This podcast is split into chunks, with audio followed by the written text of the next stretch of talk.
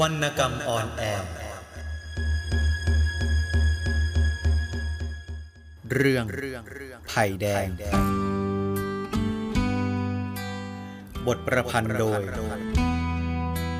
หม่อมราชวงศ์สุกฤทธิ์ปราโมทอ่านโดยจักริดศิลปชัย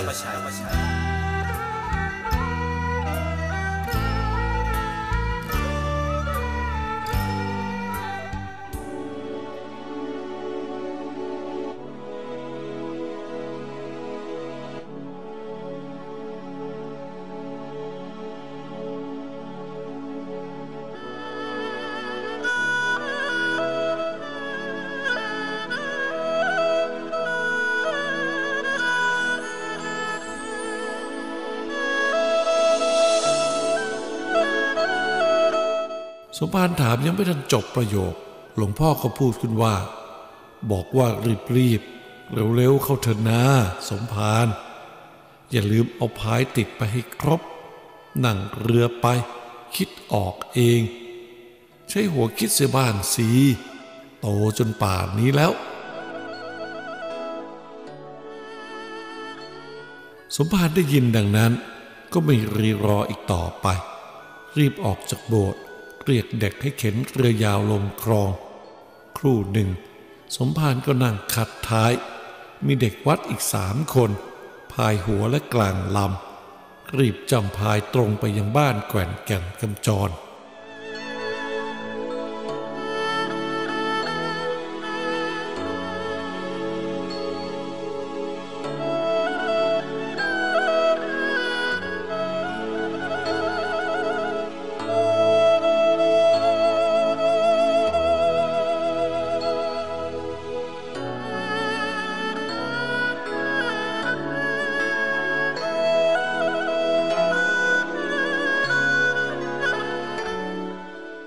มื่อสุพานกลางเดินขึ้นบันไดไปถึงบนนอกชาน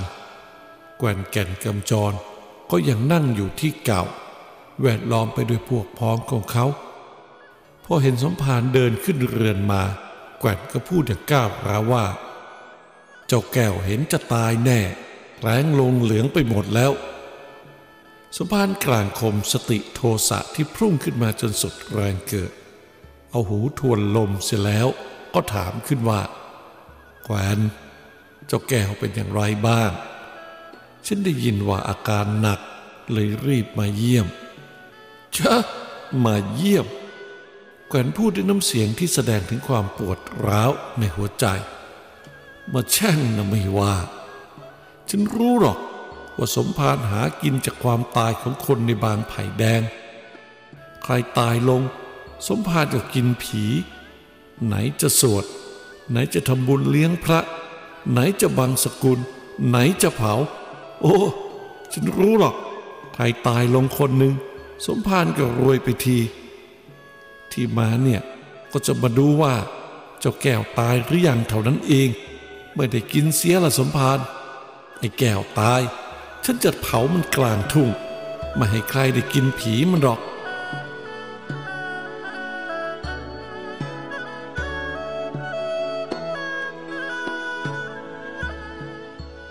เวลานั้นมืดสนิทเข้าใต้เข้าไฟแล้ว แสงไฟจากตะเกียงที่จุดอยู่ ส่องเข้าตาสมภารกลางและดูเป็นแววน่ากลัว แต่สมภารก็สุดตัวลงนั่งใกล้ๆ แกวนแก่นกำจร และพูดขึ้นว่า แกวนอย่าพูดมากไปเลย แกวนกำลังเสียใจ พูดอะไรไปโดยไม่รู้ตัว เราก็เพื่อนกันมา ลูกเพื่อนเจ็บ ฉันก็เป็นห่วงมาเยี่ยม จะให้ฉันนิ่งดูได้อย่างไรได้ เรื่องนี้เกี่ยวกับเรื่องเป็นเรื่องตายของเด็ก ฉันไม่ได้มาเถียงกับแกว่นเรื่องศาสนา หรือเรื่องการเมือง ฉันมาเพราะไม่อยากให้ไอ้แก้วมันตาย มันยังเล็กอยู่ ยังอยู่ดูโลกได้อีกนานนัก ที่อำเภอมีสุขศาลา มียาดีๆ คนอื่นเขาเป็นบาดทะยักเขาไปให้หมอฉีดยา ก็หายกลับมาทุกคน ฉันจะพาไอ้แก้วไปเดี๋ยวนี้ ถ้ารีบไปก็คงทันคำมืดดึกดื่น ฉันก็จะไปตบประตูเรียกหมอออกมาจนได้ ว่าแล้ว สมภารก็ลุกขึ้นยืนหันหน้า จะเข้าไปในห้องที่เจ้าแก้วคลางอยู่ช้าก่อนสมภารแกว่นร้องขึ้น แล้วก็ทลันลุกขึ้นจะไปการสมภารไว้มิให้เข้าในห้อง แต่สมภารทำท่าเหมือนกับจะขยับจีวรให้รัดกลุ่มกางข้อศอกออกเหมือนกับโดยบังเอิญ แต่ข้อศอกสมภารก็ตรงเข้ายอดอกของแก่นแก่นกำจรทำให้แก่นต้องกลับสุดตัวลงนั่ง มือกุมที่ท้องเหมือนกับจุก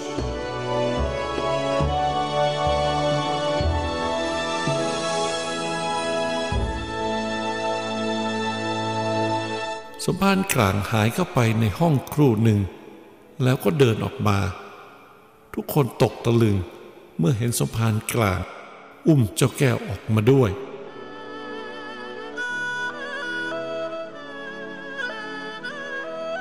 สมภารกลางเอาสองแขนช้อนตัวเจ้าแก้ว เหมือนกับเป็นของที่มีค่า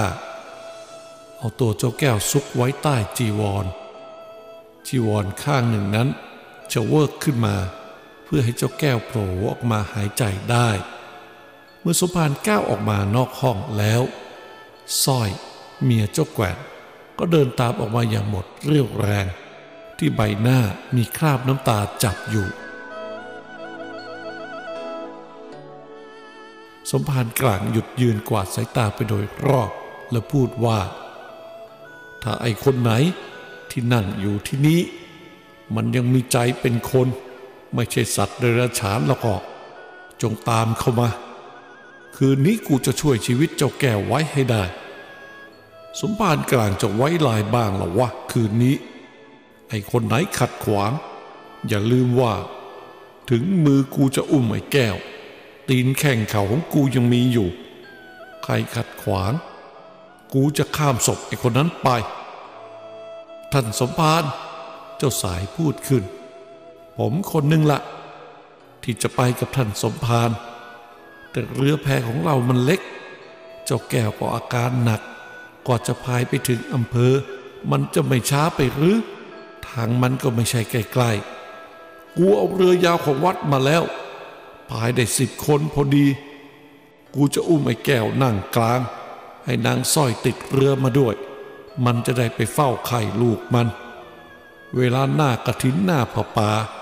พวกมึงเล่นเรือแข่งกันมาทุกปี เรือบานไผ่แดงไม่เคยแพ้เรือบานอื่น คืนนี้ เองจะต้องแข่งเรือให้ข้าบ้าง แข่งกับมรณะ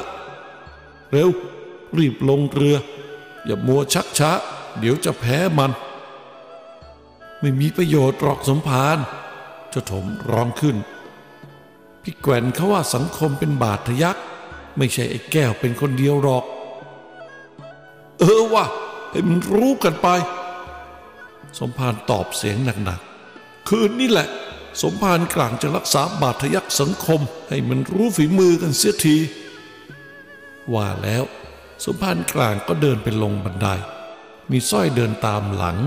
ติดตามโดยชายชะกันอีกเก้าคน มีแกว่นแก่นกำจรเดินรั้งท้าย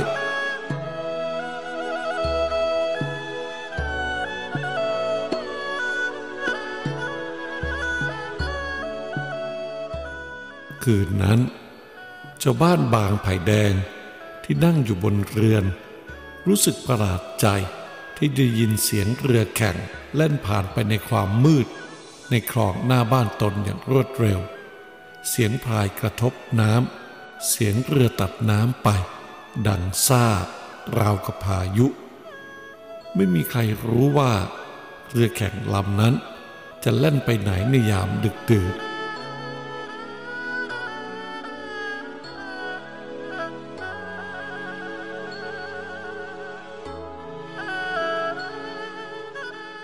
ราวตีสี่ในคืนวันเดียวกัน ที่สุขศาลาที่อำเภอ มีไฟจุดอยู่สว่างสวัยแต่อีกครู่หนึ่ง ไฟที่สว่างนั้นก็ค่อยๆ ดับลงทีละดวง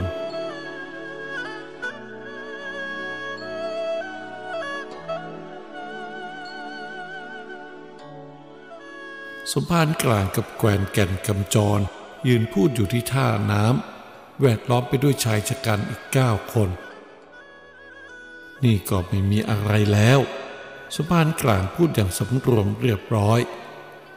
อาตมาจะกลับวัดก่อนแล้วนะ ขอแรงพวกนี้เขาพายไปส่งหน่อย ผมขอไปส่งสมภารเด็กคน แกวนพูดขึ้น เอาไม่อยู่กับลูกหรือแกวน สมภารกลางถาม ไม่ต้องก็ได้สมภารแกว่นตอบสร้อยเขาก็อยู่ทั้งคน หมอก็บอกผมเมื่อกี้ว่าไม่มีอันตรายแล้ว อีกสามวันก็มารับกลับบ้านได้ ผม ผมขอไปส่งท่านสมภารสักคน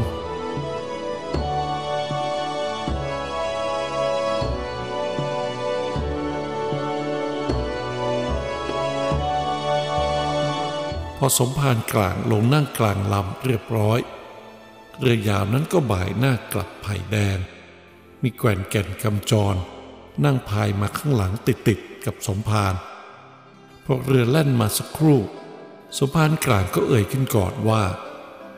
ว่าที่จริง บางเราก็ไกลอำเภอ ไกลสุขศาลาไปหน่อย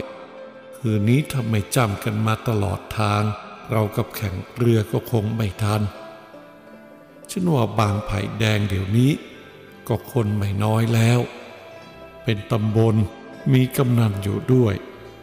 ถ้าเราช่วยกันบ้าง ให้หลวงช่วยบ้าง ตั้งสุขศาลาชั้นสองไว้สักหลังก็จะดี ใครก็จะมาช่วยเราสมภารแกว่นพูดขึ้น ไอ้ถมมันพูดถมมันก็ถูก ว่าสังคมเป็นบาดทะยักษ์ แต่เรื่องสุขศาลาเนี่ยฉันเคยพูดกับกำนันและนายอำเภอไปไว้แล้วแกวนก็มีคนนับถือมากในบาง ถ้าได้แกวนเป็นหัวเรี่ยวหัวแรงอีกคน เที่ยวบอกชาวบ้านฉันว่าคงสำเร็จ เราจะได้สร้างสุขศาลา เอ้ย ได้รักษาโรคบาดทะยักของสังคมกันเสียที แต่ผมมีอุดมการณ์ แกว่นพูดขึ้น แต่สมภารก็พูดขึ้นมาว่า ทุกคนก็มีอุดมการณ์ด้วยกันทั้งนั้น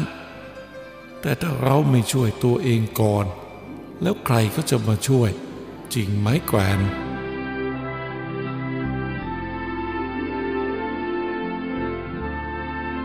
แกวนแก่นกำจรนิ่งอยู่พักใหญ่ แล้วก็ตอบว่า เอาเธอสมภารสำหรับเรื่องคืนนี้ ถ้าไม่ได้สมภารเจ้าแก้วคงแย่ ผมจะร่วมมือกับสมภารอีกครั้ง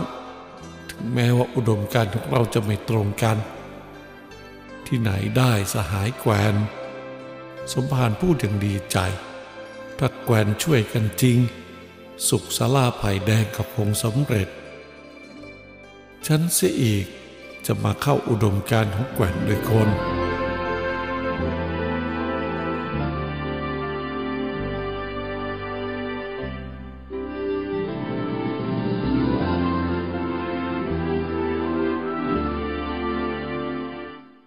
คืนนั้นตอนใกล้รุ่งชาวบ้านภายแดงก็ต้องประหลาดใจอีกครั้งหนึ่ง ที่ได้ยินเสียงเรือพายเอื่อยผ่านหน้าบ้าน จากเรือนั้น มีเสียงซึ่งหลายคนจำได้ว่า เป็นเสียงเจ้าเทียมร้องเพลงเรือดังมาตลอดคุ้งน้ำและพอจบท่อน ก็มีเสียงลูกคู่ผู้ชายร้องรับอยู่เช้าชาอาสา แข่งขัน เป็นทหารของรั้วพวกศัตรูมีทั่ว ประเทศไทยพอได้รับหมายเกณฑ์ครันจะเบนหน้านี้ คนบางคนที่โผล่หน้าออกไปดูตอนสังสารก็ยิ่งแปลกใจขึ้นไปอีกที แลเห็นสุพานกลาง นั่งขัดสมาธิก้มหน้าสับประงก ครึ่งหลับครึ่งตื่นอยู่กลางลำเรือ เสียอีกทั้งลูกทั้งเมีย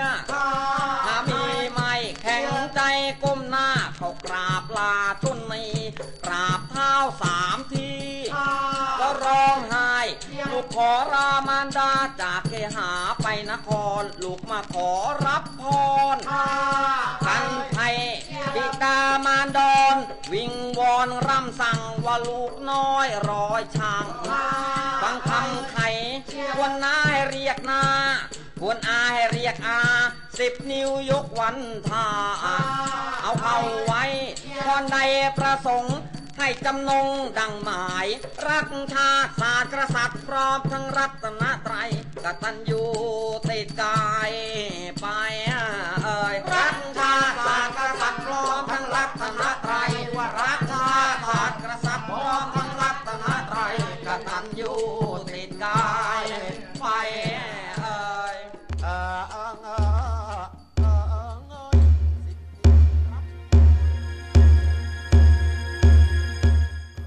วรรณกรรมออนแอร์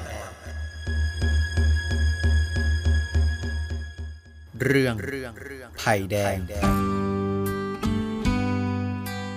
บทประพันธ์โดย หม่อมราชวงศ์คึกฤทธิ์ปราโมทอ่านโดยจักริดศิลปชัย